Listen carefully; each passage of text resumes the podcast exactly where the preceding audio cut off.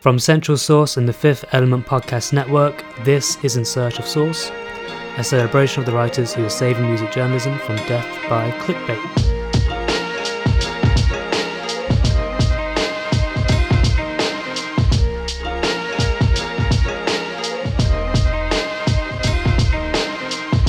I'm your host, Ryan Gore, the writer at This Here Parish Central Source, as well as for Football Paradise. Uh, joining me on this episode, we have fellow Central Source writer, mainly in the Why We Like It section, and uh, comic writer for Revolt, Tyler Jones. What's up? Hello, hello.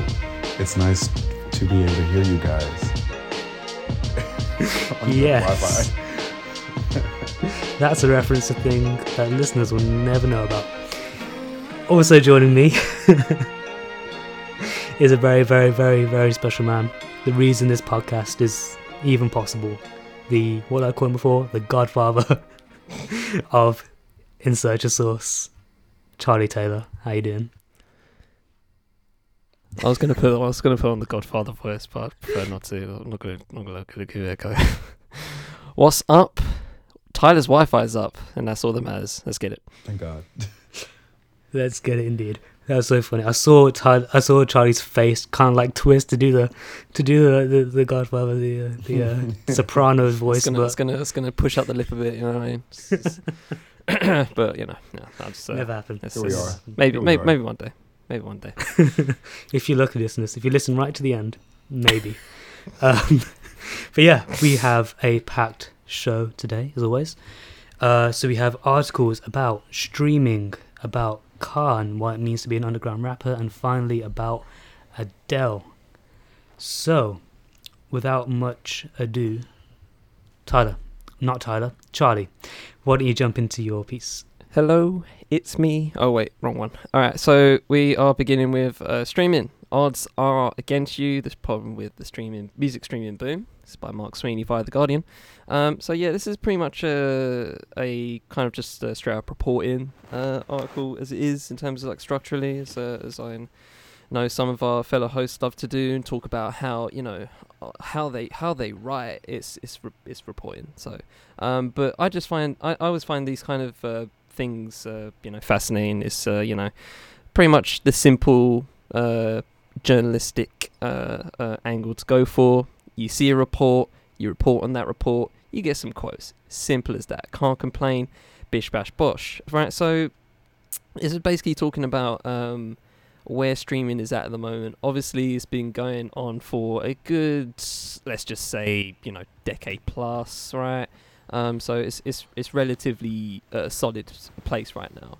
Um, the point of this article uh, overall is that uh, the three big uh, the big the big boys, the three major labels, uh, Universal, Sony, and Warner, um, are basically you know raking in the cash, and uh, good for them, right? Yay!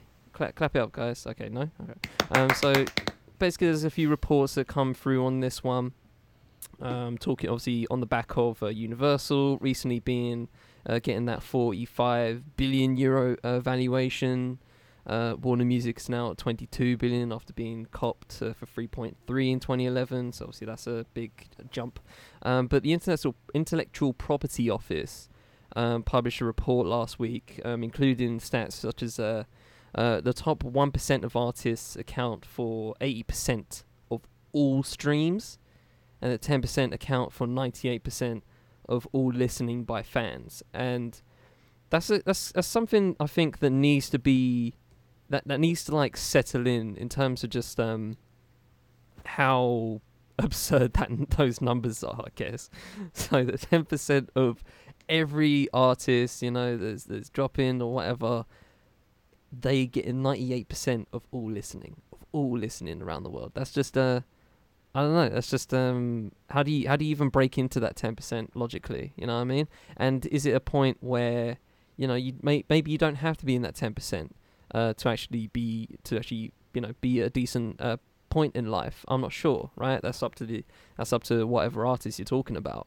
Um, but then again, when you get when you go further down into the article, um, it brings up more of a UK centric uh, way of looking Um, so another the, another part of the IPO report uh, found in UK, uh, just under half of musicians, uh, forty-seven percent specifically, earn less than ten k, while sixty-two uh, percent earn less than twenty k.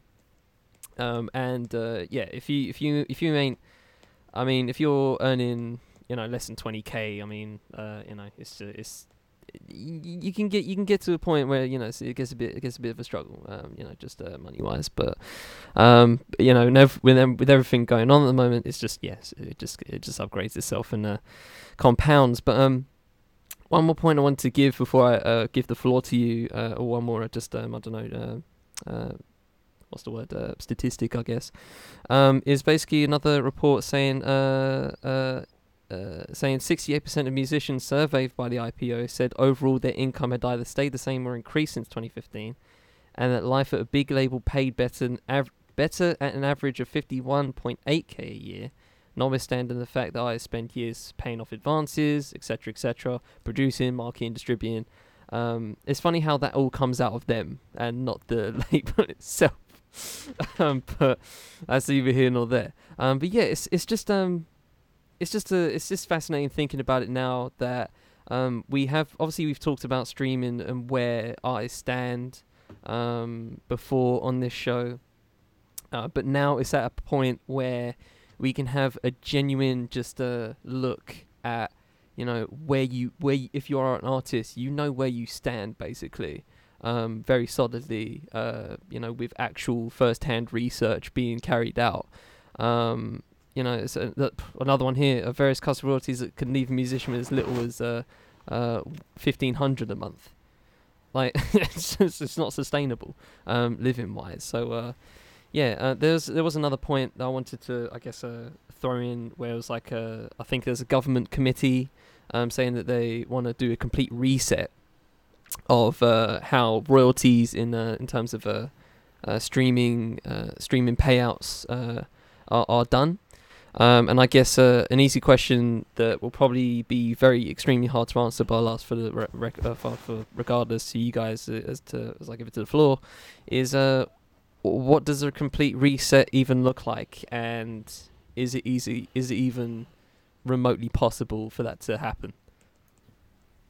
Yeah, so I think we know a complete reset kind of looks like the artist being able to reap the benefits of what they made, right? Set their price.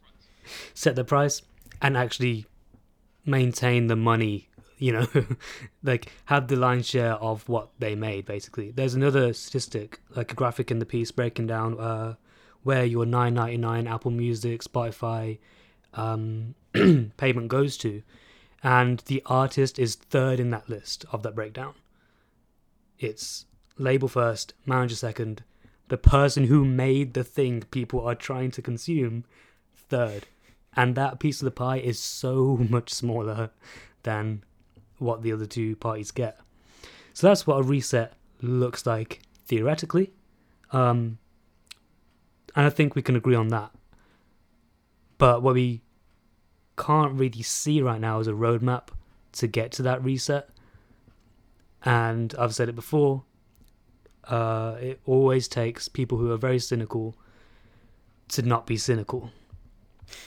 And that is just almost impossible to reverse. It has to, you have to get to a point where people don't see art, other someone else's art, as something for them to profit off. But in pretty much every creative industry, when you look at how artists, um, producers, engineers, people who work on movie sets, um, game developers, the way they're treated, all these creative industries, the way they're treated compared and compared to the amount of money in those industries, they're just not seeing it, and they're the people who are hands-on working with it.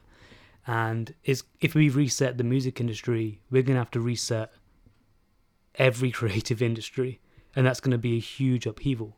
And in a lot of ways, the music industry is the is one of the worst offenders, you know, because at least in movies there are some pe- pretty well paid people who are working on those movies still.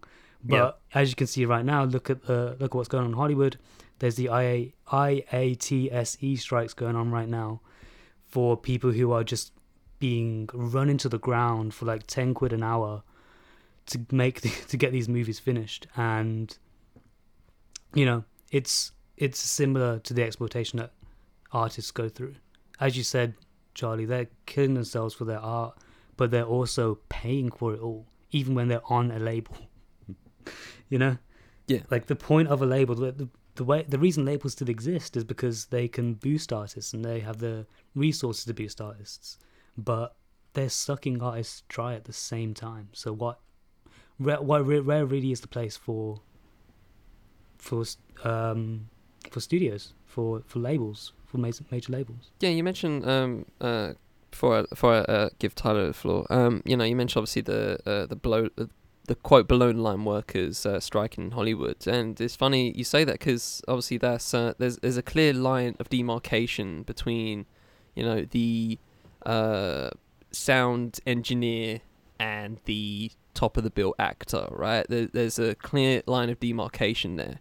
But obviously, when you what you were saying in terms of uh, you know who's actually in that recording process, it's not just the artist. I mean, it can well, can just be the artist for some people, um, but you know, you like you said, you have the engineers, producers, songwriters. We're not even we're not even talking about those guys that um, also don't get the, the probably the necessary uh, credits uh, monetarily as well.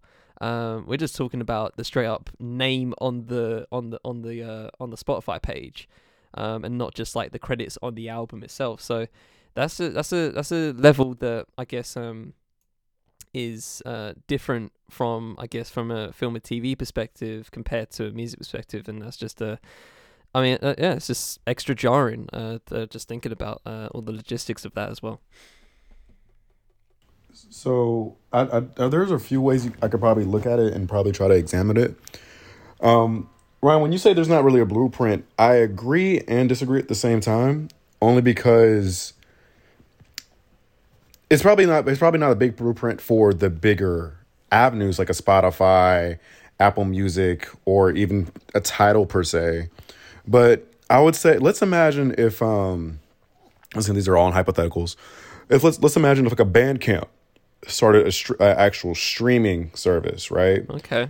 Where where Bandcamp you you actually like um I'm sure you both are, but for like let's say listeners who may not be, um artists can upload their upload their stuff there themselves.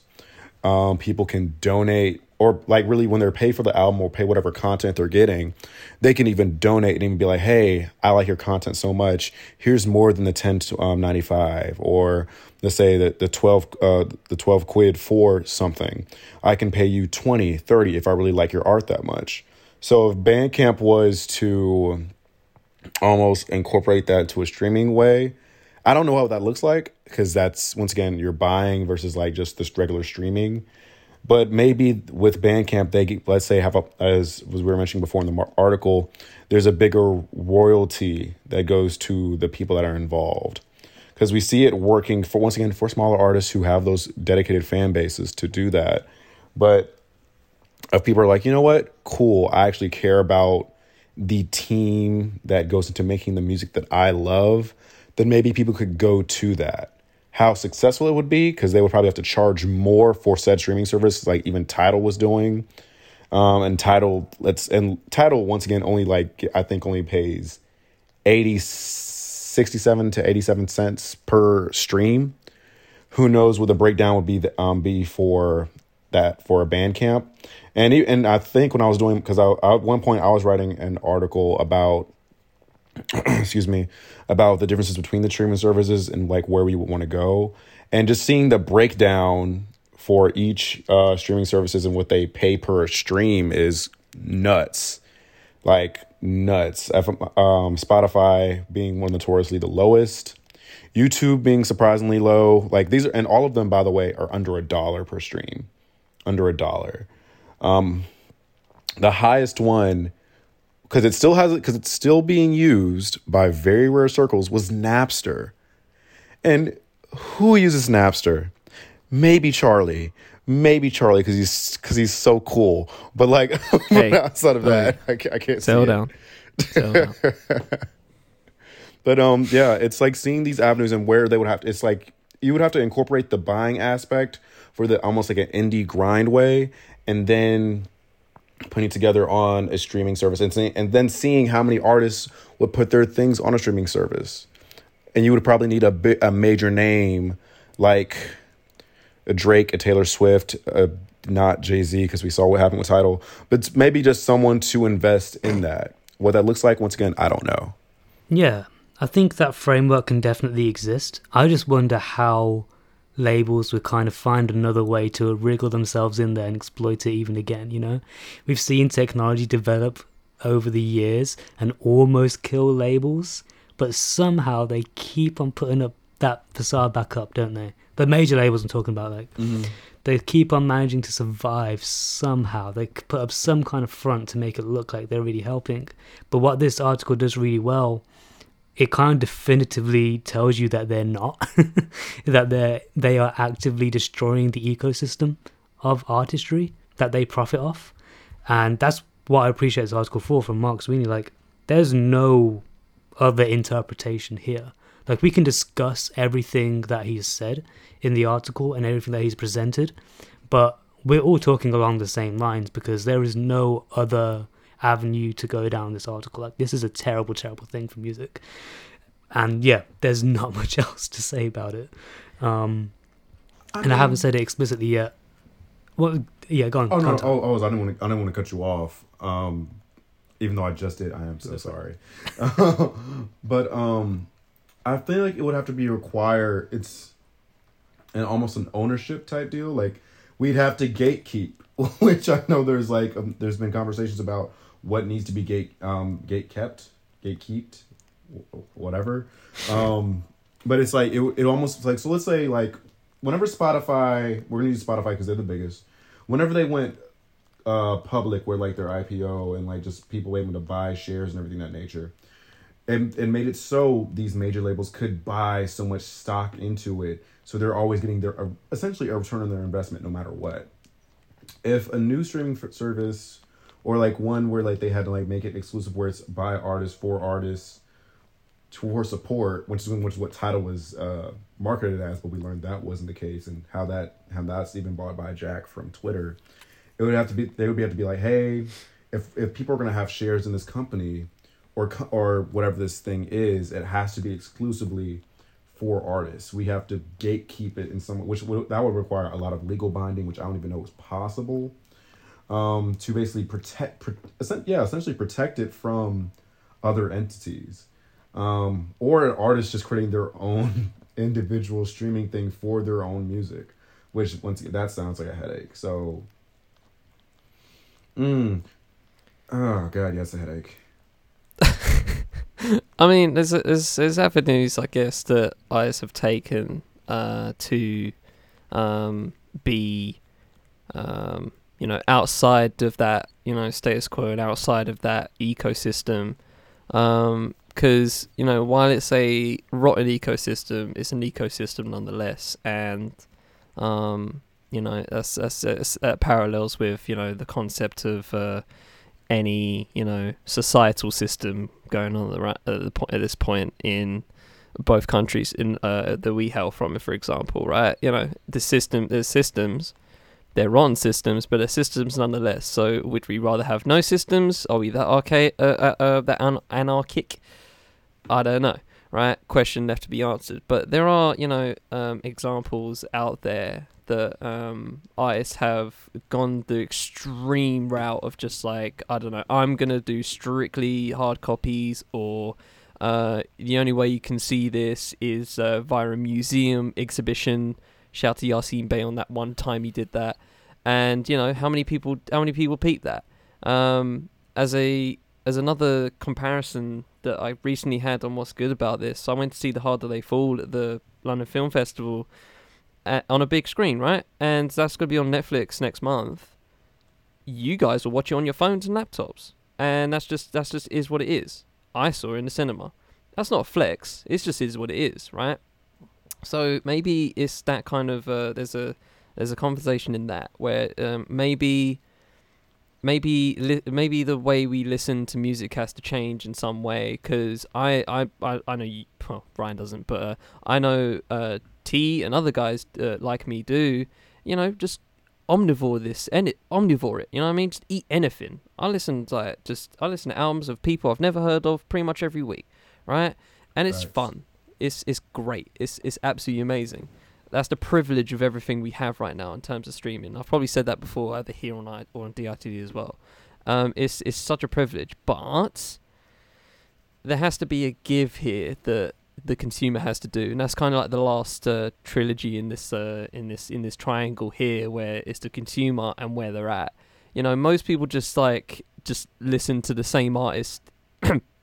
Ryan, uh, you know, e- o- over and over again, right? And that's that's fine. That's fine. That's that's that's throwback. That's literally throwback. You know, people say there's, there's plenty of cases where people back in the day saved up to cop one album, and they listened to that album for the rest of the year.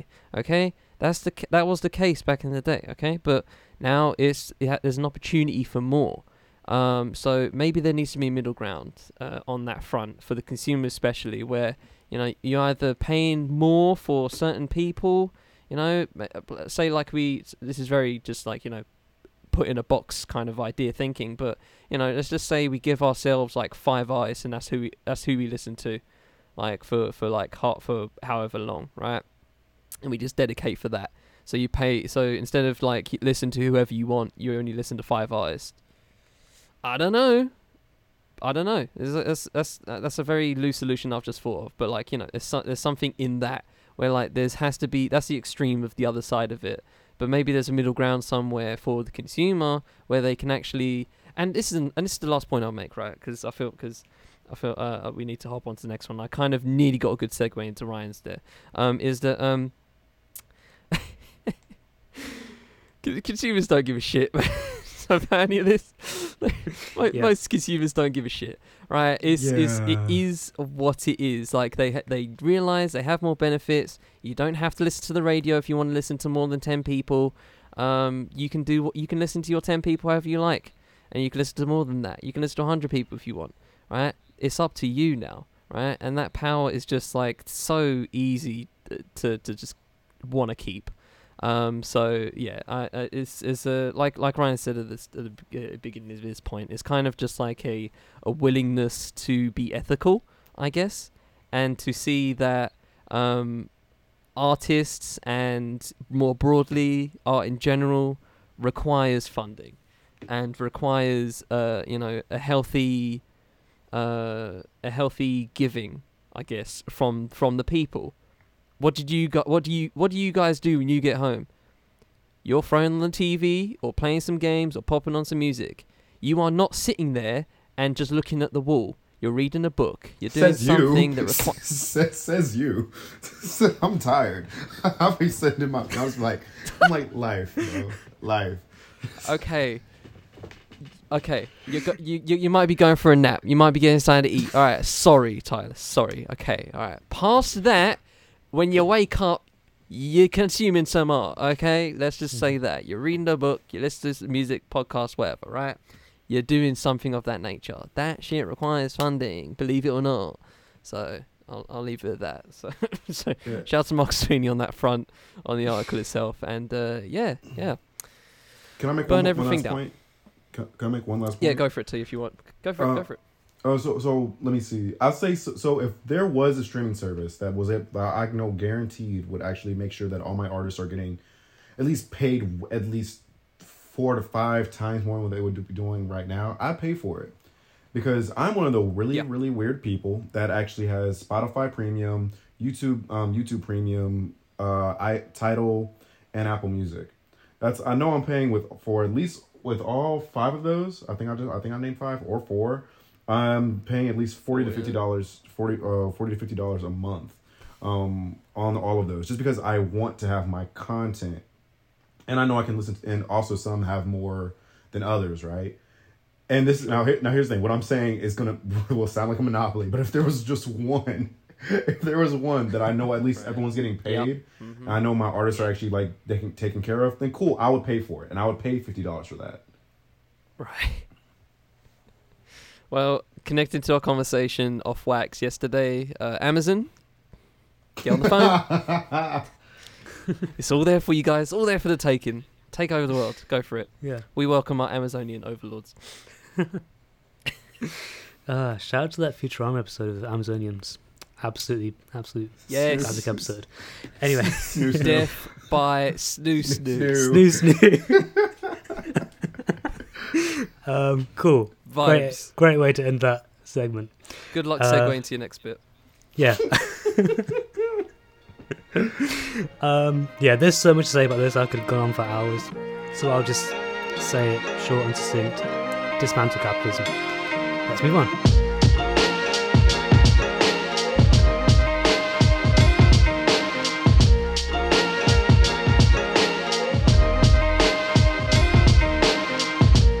So the piece that I brought comes from the New Yorker and specifically from Sheldon Pierce, and it's called The Last Underground Rapper. And it's kind of a career retrospective on Ka, who recently released his uh, a, new album. And yeah, it was kind of an opportunity for Sheldon to look at Ka's career and kind of ruminate on what it means to be an underground rapper. At least what, that's what the piece got me doing. So the title kind of intrigued me right away because like the definition of the word underground is really difficult to grasp. Yep. Especially at this point, like it means so much to so many different people. I remember at one point at uni, like someone was asking me like what kind of hip hop I like, and I was like, oh, I like mainly underground stuff, and he was like, oh yeah, like JID. Ah, So yeah, that just shows like it just means something completely different to different people, you know. And despite it, that meaning almost means nothing, I still think there's like value in the word and in the distinction it makes, because it really does describe some artists really, really well. And like Sheldon says himself in the piece, uh, the term underground has grown meaningless in the internet age, when the most obscure artists can connect directly with the audience but few other rappers still feel as deeply connected to the word as Ka does. Not simply as a musician operating outside the industry, but one for whom keeping a low profile is inherent to the mission. And like he goes on to lay out his career trajectory, Ka's career trajectory, mentioning how he quit rap, quit rap in 2003 and had like carved out a career for himself as a firefighter. But he says, and I quote, uh, he was on track to make captain, but something was missing. The raps never stopped pouring into his head. And it's kind of from this that I form my own kind of definition of underground. And it's kind of about your calling almost. Like for some people, fame is like their calling. That super mainstream level, their their visibility is their calling. But for others, it's just the craft, the work itself. You know, some people have both, and it just happens like that and you know it doesn't apply to every single case and it's very difficult to measure someone's intention especially when you never met them you just listen to their music but for me when i say that i like underground music it kind of separates what i kind of the philosophy of an artist that i like. It's the work above everything else above the aesthetic above the whatever extracurricular stuff artists have to do. For me it's all about the work and the art. And like pierce kind of does that great thing I always love that writers do is never giving you his particular answer of what that means, but just let letting you explore some avenues. You know, go down this lane, go down this lane. Um, but yeah, so with that being said, I throw it to you guys and like, what was your uh, reaction to the piece, and did you kind of have your definition changed by this piece, or did you form one by this piece, or did it not change at all? It definitely changed mine. Um, it's funny. Me and Mickey were having a conversation. Oh god, a few weeks ago about who is underground, who's mainstream, and what even constitutes that. Um, because I was, I think at the time, um, arguing that Tyler is Tyler the Creator is mainstream, and he was like he's more so underground still. Um, and then I read this, and this is underground. This is this is truly the definition of underground, and also just I feel like I sounded like such a pretentious uh, prick when I said it. Um, but, but I also want to like shout out the writer and and how was it how was able to like actually paint that landscape, or basically like oh no this is how Ka kind of like sees the world and how they got there, uh, and to the current album, A Martyr's Reward, which by the way, awesome name, awesome name um for an album, and I'm I'm going to check it out because of it. Um, I also want to say some quotes that um that he had because there was as something as sometimes as a writer, especially for the Why We Like It thing, and I'm trying to describe an artist and how they are. This quote right here is so beautiful because I was like, this is this is how you describe somebody's like style. Ka's voice is gruff, yet he raps discreetly as if recounting secrets under his breath. The verses themselves are almost like incantations muttered in code. It takes innate, uh, intent listening to puzzle them out. His wordplay is its own sort of quicksand, shiftly, multisyllabic, and crowded by entendre. I was like, "Yo, that's dope, man!" I was like, "If, if you don't like, if you to make somebody like listen to somebody, which some, which sometimes these are the point of these pieces, like, here's an artist I'm introducing you to, go listen to them. That right there is something I'm like, yeah, yeah, I'm gonna listen to them now. So here's word choice and why I was able to like actually just like actually describe Ka and his rapping style was fantastic. Yeah, I feel like uh, that needed uh, the Funk Flex. Uh, that's what you call motherfucking bars. Like, you know, just, uh, This just, uh, Mickey's buzzer from the trivia episode. Yeah, yeah, no, no, not that. Um, so, uh, Ryan, I'm disappointed. Honestly, you didn't pick uh, the repressive authoritarian soul of Thomas Tank Engine, which is a a, a ti- which is a, a- an amazing uh, title f- uh, on the bottom of this uh, piece. Um, so New Yorker that is. It's just oh, so New Yorker. Um. Anyway, so yeah, this is um. Yeah, this is uh, kind of fascinating. I could echo you guys' sentiments. Uh, I love the, I, I love me a, uh, you know, obviously, my other pod, uh, did, uh, Ding did She usually regularly do, you know, retrospectives on ice, and we, you know, try and contextualize people's careers, and you know, a lot of the times our minds change on how we see somebody because most of the time it's based on, you know, what, uh, what the, you know, just what people think, what most people think at that time, or uh, or, or or you know, or retrospectively. But uh, when you just listen to their career, listen to their music and what they're actually talking about, it's way different. But um, you know, this is different for me because um, I've only listened to one Ka album that was Descendants of Cain last year, and uh, it, uh, uh, Sheldon does make a mention of the album. Uh, nearer to the end, which is good, because uh, it's, it's obviously I haven't I haven't listened to uh, Martyr's uh, uh, uh, reward quite yet, um, so it was good that he mentioned that because I remember listening to it, and it's a very fascinating listen just because of the uh, uh, just because of the place I was in at that point. Because I remember I was listening to something, I was listening to something else. I was just having like a long, you know, session of just like walking dog stash, listening to stuff uh, for the week, and uh, I had something on that was just like very, you know, not run of the mill, but just like you know, very uh you know general in terms of just like how it was done or whatever you know what i mean? It didn't didn't uh it didn't trip me up anywhere. And then came this like you know drumless dark fucking uh, just super deep like fucking uh, uh meditation on shit and i'm just like okay why is why has the sun just gone in for me um you know it's just it, it was so yeah it was so visceral of how that changes uh so his, his quote here on that album is uh, production is mostly drumless but the uh, innermost rhythms come from the rhymes themselves and the immutable pulse of Ka's street hymns uh, make him a singular chronicler. Um, and I, yeah, I just uh, overall uh, the article itself, I feel like it's very poetically done. Um, something that uh, you know is rarely. Uh, I, I enjoy I enjoy reads like these where it's you know very succinct of um, encapsulates someone's career very uh, very simply, um, but does also have that depth in, depth in just general commentary of uh, of their music as well as just where they were. Uh, obviously, talking about uh, uh, his uh, start in the group Natural Elements, and then half of the duo Nightbreed, and um, you know that that stuff's kind of fascinating. And uh, little quotes here and there of how you know, his music kind of ref uh, kind of uh, was similar to a Black Moon or a Mobb Deep. So you know you you can get things there, you can gather stuff there. Um, and you know, as mentioned of GZA as well, basically his comeback in some way. Um, you can you, you gain other names and uh, throughout, and you're just like, okay, right. So you know you, you can get you can gain that kind of level of understanding, but I don't think uh when when I read this, and this is not a fault to the for the article itself, it's just is what it is. You know, an article can do so much.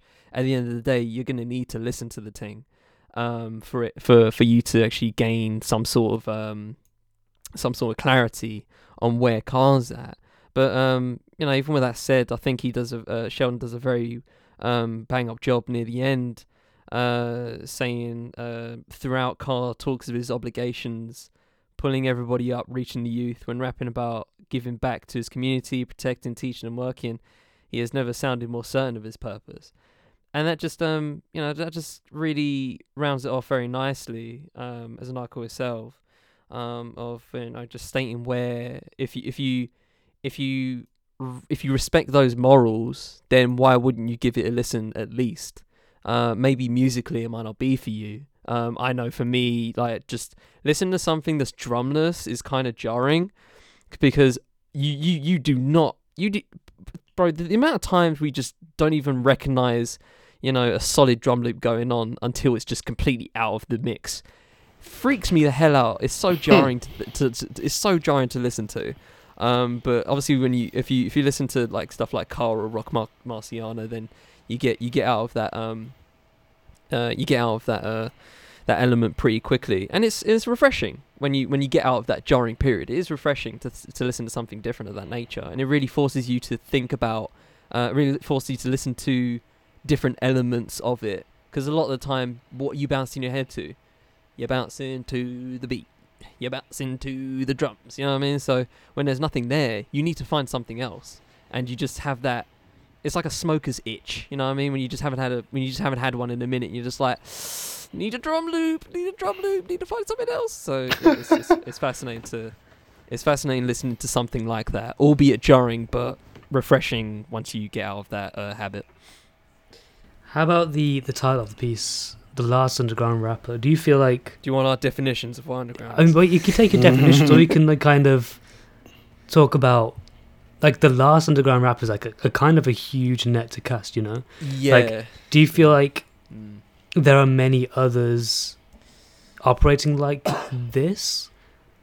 what do you think these is the intentionality that separates like an underground rapper from someone who just hasn't broken through yet? It's the yeah. push per se, because like there, let's say there are a lot of independent guys, right, who are probably doing it, who are probably doing very, very well. Like someone who's independent, but uh, like you would say independent, who's independent in every single way, like makes their own CDs, has their own factory. Tech N9ne, Tech N9ne is you know independent, independent, but he's the underground? No. Um, like God, no. Is he is he like is he like a Tyler or like a Drake? No, but it's like if let's let's say if you're listening yeah, to rap, Tyler's underground though. So. Yeah, Mickey, you were kind of the same spot. it's if if you were like, yo, it's it's like if if if like let's say if you're listening to rap at all, and like let's say if you got into rap in like last decade and a half, you've probably heard of Tech N9ne. You've at least heard of him. The only way you're probably gonna find Ka, and this is no disrespect to Ka at all, is like if you're probably through circles or if you go on YouTube and you're like looking at certain channels or, or you listen to us. Um, I don't even know how I got to Descendants of Cain. I don't know how I found it. It was honestly. probably Ryan. Yeah. I guarantee it was probably Ryan. Probably like a retweet. I don't know. maybe, maybe. Yeah. I don't know. So it really depends.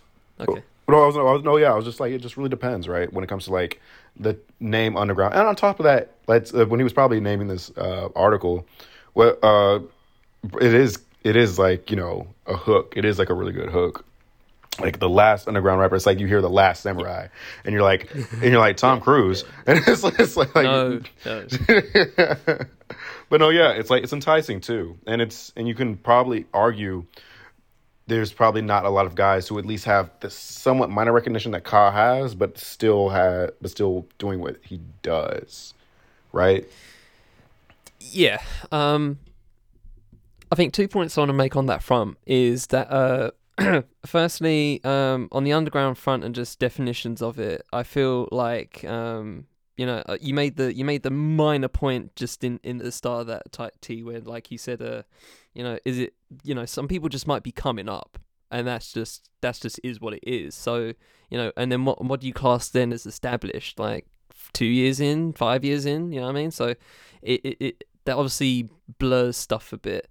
Um, on a history standpoint, obviously, you know, um, you know, when I think of underground, I always come, I always go back to like late '90s era, where you know, at the, at the top of the charts was like you know the Diddy's and uh, Jay's and stuff like that, and at the same time there was like you know cipher sessions in the middle of Central Park, where like Talib Kweli and Mos Def are just like rhyming. Um, at that point, it was also called backpack rap, but that was relatively underground. Like, um, there was a there was a I keep I keep trying to make this point, but I keep forgetting the name. But there's a place in LA around that same time.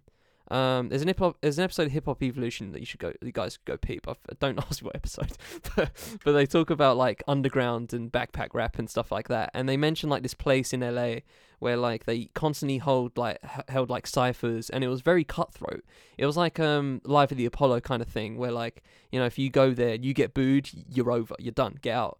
Um, you know, obviously a, a very notable ex- example of that was when uh, Lauryn Hill was at the Apollo when she was like I don't know 13, something like that, and she dropped to she was singing and everyone was like boo boo boo boo. Yeah, so but that's beside the point. But then like another conversation here that I, f- I want to throw into the mix, not like as a more rhetorically anyway, just for sake of time, but if you have a thought on it, let me know. Um, is there's a there's an element of counterculture here, right? um, where Ka's, you know, he his shit may be on Spotify, right, and whatever else that you can consider, you know, uh, that. Um, he may have a Twitter account. I'm sure he does, right? I think I think he does anyway. Um, he may have social media, right? But even with that said, um, you can make an argument that he's kind of like countering something um, maybe not counterculture in its pure essence, because in my mind, there's no such thing as counterculture anymore. It's kind of impossible to do to do so.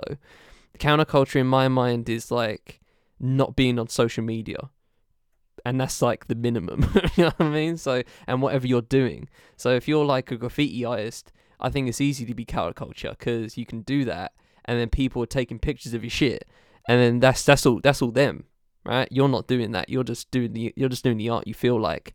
Um, but it's hard to do that from a music front. Obviously, he's doing this thing where you know, obviously mentioned in the article, you know, him packing his own CDs, sending them out, literally mailing out to his to his people. That's counterculture. That's counterculture in some way, right? In my mind. Um, but you know, it can't be completely like that because it's just it's it's practically impossible. If you know, you have to get you have to do something on that front. So um, yeah, um, the the title is certainly provocative, and uh, you know it does evoke a certain conversation. I feel like you know people uh, that fits people like us in terms of having this conversation, and uh, I would like it to continue on that front because you know when I think of underground, you know I think of I, I even think of like you know uh, shout to my guy Awon and Phoniks like they have their own record label Don't Sleep and you know they're doing their thing. They got some good people there. They're doing some good music, right? Continually. Um, they got their own, you know, uh, vinyls going through. They do they do CDs as well. You know, they do other stuff. Um, merch, right? They do their own thing, enterprising. But um, yeah, it's just interesting how that uh, all comes about in making that conversation what it is. No, yeah, I think it's still a fascinating subject and still something that I think is really worth having. I don't think it's something that needs to be definitive I don't think there's need there needs to be a specific line drawn. It's like, oh yeah, you've gone over two thousand followers, you now welcome to the mainstream. you know, it doesn't have to be anything like that. But I think like I always reference the Open Mike Eagle thing where he talks about how you just can't compare an album he makes to the album that Kendrick makes with the amount of budget at Higo that Kendrick gets compared to him being independent.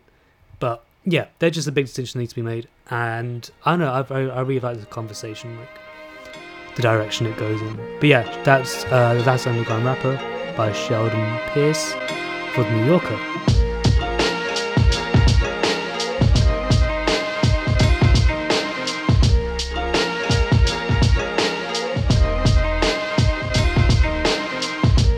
Tyler, what do you bring up? Uh, today I am bringing the Vogue UK cover story Adele Reborn. The British icon gets candid about divorce, body image, romance, and her self redemption record. Tyler's Um, pandering because he didn't do the US one. Here's the thing. I, it's I often, said quid earlier. I did say quid. I'm trying. I'm trying to be like the boys. You did as well. I thought I was the only one at the cocktail. I was just like, did you say quid? It's it. Here's the thing, guys. I'm just trying to fit in. All right. I'm trying to fit in with the cool kids that everyone loves. That are you two. I'm not going to deny it, but carry on. Um, but yes, I brought the, this cover story one because, well, well, first of all, I wanted to bring an Adele story because she was coming back. I listened to a lot of Adele. My girlfriend listened to a lot of Adele. Everyone, a matter of fact, everyone listened to Adele for a while. She was it, and I wanted to find something that like got her. And and apparently, this was her first interview in five years. That's crazy. Five years ago, I was in college. so, looking, and this is written by Giles Hattersley. Um, and some the first thing I wanted to like bring up about the article is like how it begins. Like it's literally it's it's first matter of fact it's first two paragraphs because that's where they're setting this the stage of like Adele is coming back, Adele and where they're meeting her to do this interview, and then their first line. There is an art to being Adele. And I was like, huh, like that's okay. Okay, that's this how we're gonna start things off.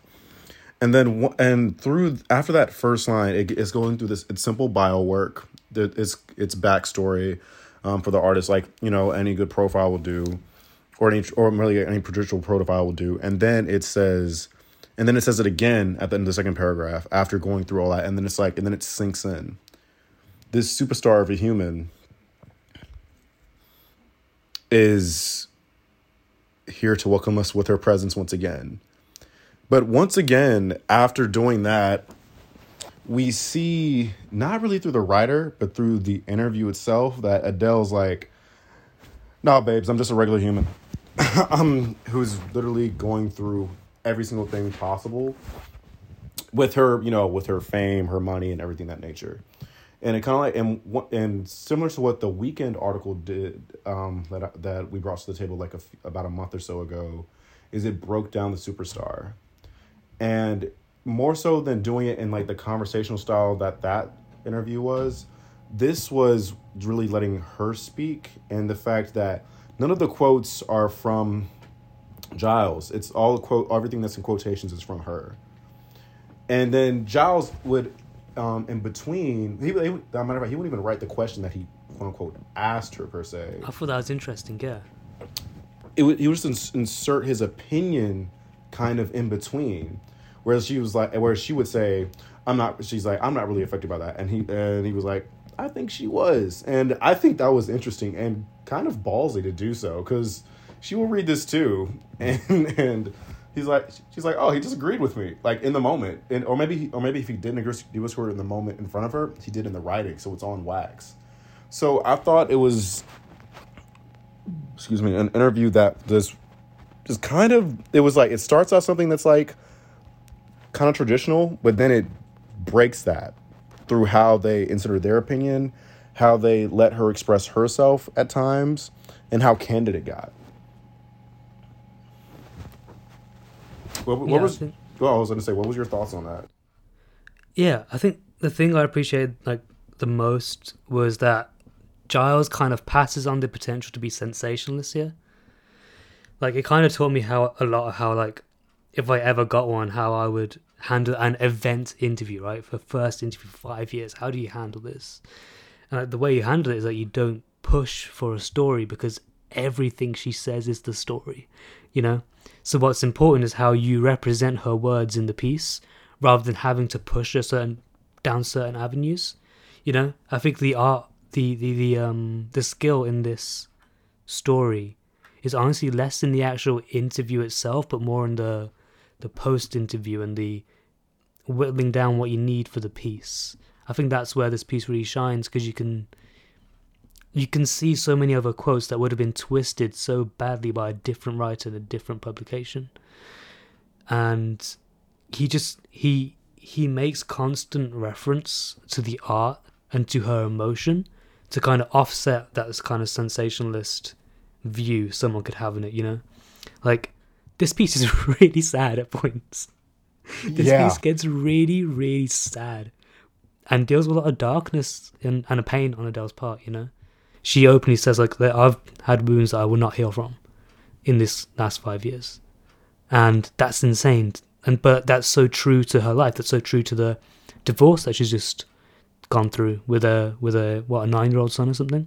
Mm-hmm. Yeah, not. He's um, currently nine, um, but if I'm, since Yeah. they got the divorce like a few years ago, they was probably even younger at the time. right Like, exactly and like that's so much to bear but you feel all of it in the piece and it's not sensationalized you know when you take a step back and look at kind of like the TMZ lens of um american i mean like celebrity um divorce and like what a what a, a pantomime that can be but here divorce is kind of represented as what it is and it's just really sad you know it's just really sad um, I also kind of suspected the worst when I saw weight loss in the title and like a body image in the title of the piece.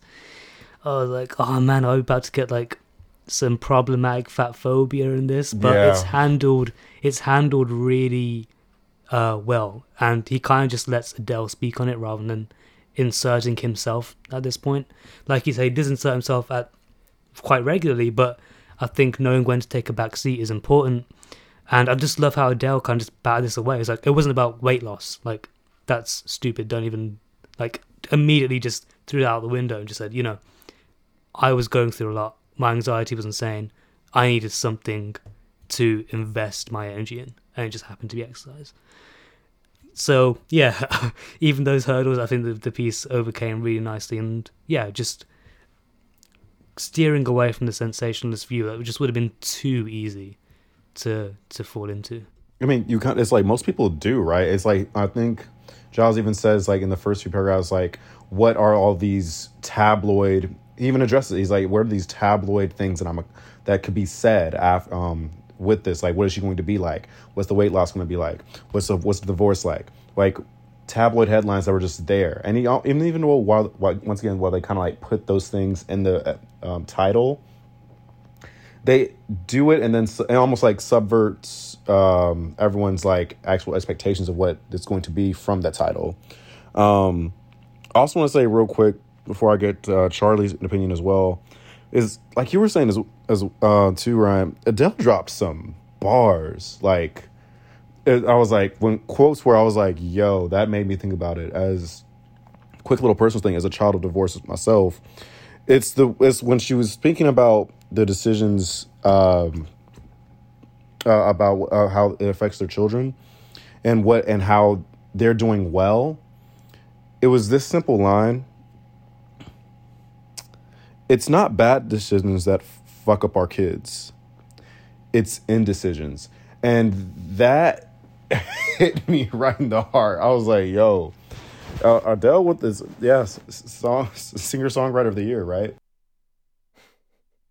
Yeah, um, as Penny, as actually, I, I, I honestly, T, I thought you were copping out picking this. I was just like, oh, here we go. Yeah. oh, the the the Adele profile. Whoa, God, you stuck your neck out, bro. Whoa, my gosh, you you you look deep. You look deep in the archives, didn't you? You, you yeah, it's just uh, but with, with respect, I take it all back because honestly, this is actually just like uh, it's interesting you guys say that in terms of how unique a profile this is in terms of how it's done um because i feel like th- this feels so natural to me when reading it um like you talk you mentioned all the tabloid stuff and it's like it, they get to that they get all of it they, they pretty much Mhm. cover every single possible base that y- anyone would want to uh, have uh, or want or want covered when it comes to Adele and they get and they get there. They, but they get there naturally. It's the fact that they don't go, you know, back and forth between it, and it comes off really chronologically, just like from point A to B. Let's talk about the music. Now let's talk about this. Let's talk about this, and it's just it just got to where it was getting to, and uh, it just got there at such a excuse me at such a natural pace, and I just really it really made the whole thing uh, flow very well. Um, on the point of just like uh, uh his commentary after just straight after a, cro- a quote, um, I love that just element. I I uh, I love it. I if I ever attempted to profile somebody in that kind of fashion, I'd probably do that. That would be I, I I'd have to stick my opinion in there. you know, I mean, it's just, it's how, I just I just feel I feel I feel akin to Hattersley here. I feel akin to do that. Uh, but especially the bit where he uh where she where she lashes him a couple of tunes off the album, and she says something to the effect of um you know it's not a divorcey album. Uh, or th- these ain't divorcey songs, but then he just goes like, they they're kind of divorcey. I, I love it. I, I just I, I love it. I love it. Like it's not it's not it's not I don't I don't think it's belittling her in that fashion, right? It's straight up his opinion, and I feel like it's done in a way where it's just like you know. It, it, it's it's a little bit of you know tongue in cheek right there, you know what I mean? Just like it's it's kind of it's kind of yeah, it's kind of divorcey, but that's fine. It's all good. Right? You know what I mean? You think it's a different way. It's oh, it's a, it's its interpretation. That's all, I, I that's how that's how I chalk it up to, and listeners' interpretation, which is all good in my book. Um, and uh, yeah, I just, I just really, uh, the serious stuff comes across very um, you know, very humanly, and uh, I think. I think someone like Adele is a very fascinating case study, just in terms of how eh, in, in terms of just like you know the top harking back to our first uh, uh, segment you know talking about you know the 1% of the 1% in terms of artists and stuff like that she's a very fascinating case study in this fashion of uh, how she lives which is obviously very closeted um, and you know it's kind of her choice and you know i don't really i don't personally seek to you know what adele's eating what what what were you eating for dinner tonight? Don't care. You know, I've never really cared about that uh, from from from most people um, that I enjoy musically. but you know, she comes across this um, very just succinctly and very smartly, and she knows what she's saying. She's super self aware, and I really enjoy that uh, how that comes across. And uh, I I just like nearer to the end where there she's at the uh, museum and uh, she, and it's so it's so weird. Like I I I'm not uh, guys. I'm not into Adele that deep. I'm not. I'm really not. But I'm not. I'm not. I'm not into Adele that deep. But when she comes, when Rich Paul comes through, and she goes, "Hi, darling," I literally just had it in my head of her just like waving in that Tottenham accent, going, "Hi, darling, you alright?" Like, oh, it's so weird to me. I just, oh, I don't know if that's just you know because it's close to home, but it, yeah, it's just so it's so easy. It's it's so easy to just like visualize what's going on, and uh, yeah, I think that's just a a cherry on top. It's just the the visuals I get. Um, you know, the Four Seasons or the, this museum, and then they're at a basketball game, which I've you know, which people were guessing up about in NBA circles. But I just I just love it. I just love it. So um, yeah, it's it's it's wonderful. Yeah, that's a really good point to make. It's like it does no need to be flowery or anything on this piece. It just kind of it was almost akin to the Mark Sweney piece, kind of told you straight up what was going on, and it yeah I really appreciated that it was so, um, just yeah just so real. artistically like, there was no like poetic like just, yeah yeah it didn't need to be too much. It, I was actually talking about this the other day because me and my friend were both reading Dune, and we were talking about how like we aren't even Another sure what characters look like. different podcast, yeah, different podcast. But um, yeah, we weren't even sure what characters looked like because the writing is just so damn dense. And we were like, man, we didn't want to watch the trailer for the movie, but we kind of had to, just so we can kind of visualize what was going on. But yeah, but this is kind of the antithesis of that, where like he is telling a story, he's telling out a journey throughout a day with Adele and you can just so vividly see everything that's going on and i kind of appreciate like the dichotomy of like her appearing to be very down to earth and everything she says and like her mannerisms and stuff, but at the same time doing rents out a fucking museum. Shit. yeah, like, yeah, like, what, what, what are we doing here? What, what are we doing here? Like, I love it. I'm here for it. I'm here for it. Honestly, I, I wish I just had that money. I, I wish yeah, I had yeah. that money. Like, and how to, it's it's something that uh Charlie said that I want to like bring up real quick. It's very conversational without it being a conversation like type of interview. I don't. It's like and how he pulled that off. Maybe just possibly through his quote, um, through her quotes, and just like inserting the opinion. That was really cool because I don't. I never thought you could do a conversational type interview without it actually being showing the conversation. Yeah, Giles, Adele. No, it's not like that. Yeah. Yeah, exactly. Yeah, it was interesting the way that that stru- yeah, yeah, that's a really structurally interest, interesting thing that I haven't really seen done in most like profile type pieces. Is where he will kind of lay out. He'll have these sections where he gives you a question and answer, but within block paragraphs. And I haven't really seen that done before. And in theory, it should not work. I think um, Brandon actually worked on a piece where he wanted that kind of thing where he would have he would exit the conversation for a while and talk and talk himself and then go back into the conversation and he had it where he had a paragraph of him talking a few paragraphs of him talking and then some actual transcript and i did it similarly in my in my uh, Otis Mensah piece where i put in videos of him talking but i don't know how giles manages to make it work and i probably need to read it again to make sure to kind of understand why it's not jarring as to why he can just put in what she said da da da I replied or I thought da da da and then she and then putting her answer back again. Like it doesn't it doesn't seem like it would lend itself to a cohesive interview but it, he just pulls it off somehow and I, I need I need to I want to say it's probably because of like the narration he probably has in the beginning, where you start off where it's basically his. Matter of fact, yeah, I think it is because he start because the narration of the whole entire thing at the very beginning, it sounds like he's narrating the story, and it's like the you know the omni what is the omni omnipresent point of view. Yep. Omni, omnis- thank you. Um, so it's like he's gi- he's giving every single detail. So like whenever he pulls back, it's almost like it's the character speaking in the quotations, and it's back to like the narrator again, just in, with inner thought. So maybe that's why it worked because it started off that way, and then it go and then it transitions into that. Yeah, it's very uh Shakespearean. It's like in fair Verona where we lay our scene. So,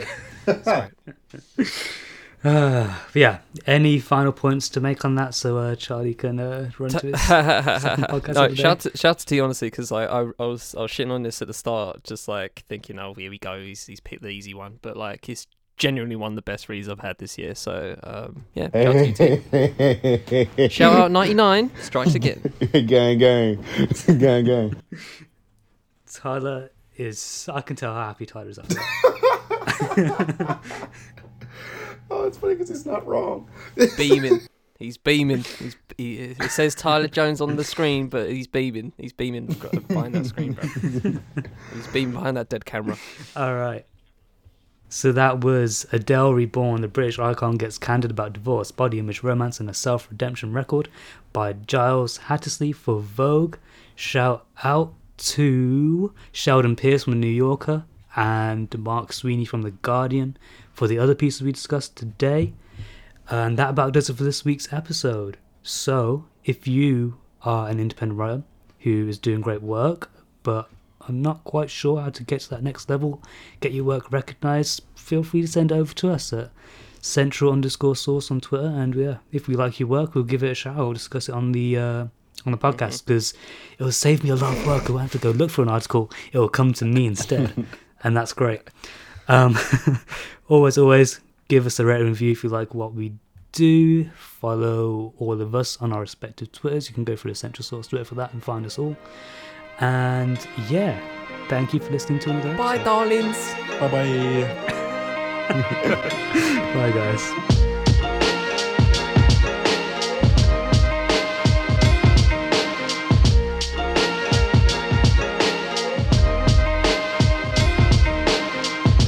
This episode of Essential Source featured Brian Gore and Tyler Jones, Essential Source Creative Detective, and me, Charlie Taylor, the Fifth Element Podcast Network. The episode was edited by me, music for the show, it's functioned by Basti, thanks to Up for the bit to use. It's been Essential Source and Fifth Element Podcast Network production. Links for Basti, Up Records, Source, Fifth Element, and content covering the episode can all be found in the full show notes below. Thanks for listening, and we hope to see you next time as we continue our search for Source.